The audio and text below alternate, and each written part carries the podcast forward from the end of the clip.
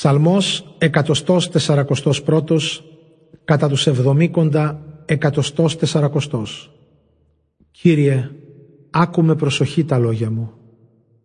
Ψαλμός του Δαβίδ. Κύριε σου φώναξα, τρέξε κοντά μου. Άκουσε τη φωνή μου όταν σε καλώ.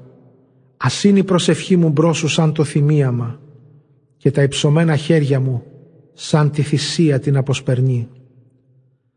Βάλε μου Κύριε φρορά στο στόμα μου, φράχτη στη θύρα των χιλιών μου. Την καρδιά μου συγκράτησέ την από την κλίση στο κακό και μην αφήσεις να επιδίδεται στις πράξεις της ασέβειας με ανθρώπους που ανομίες διαπράττουν. Κάνε με ανόριχτο για τέτοια φαγητά λαχταριστά. Ας με επιπλήξει ο δίκαιος και ο όσιος ας με ελέγξει. Είναι μια χάρη που πρόθυμα θα τη δεχτώ. Και όταν αυτούς τους βρίσκει δυστυχία εγώ δεν πάβω να προσεύχομαι.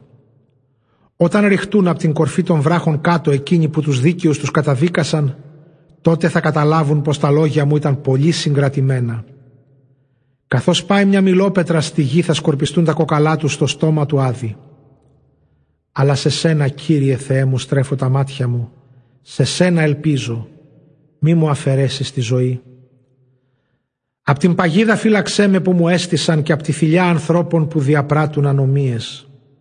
Στα ίδια τους τα δίχτυα ας πέσουν οι ασεβείς ομαδικά την ώρα που εγώ θα διαφεύγω.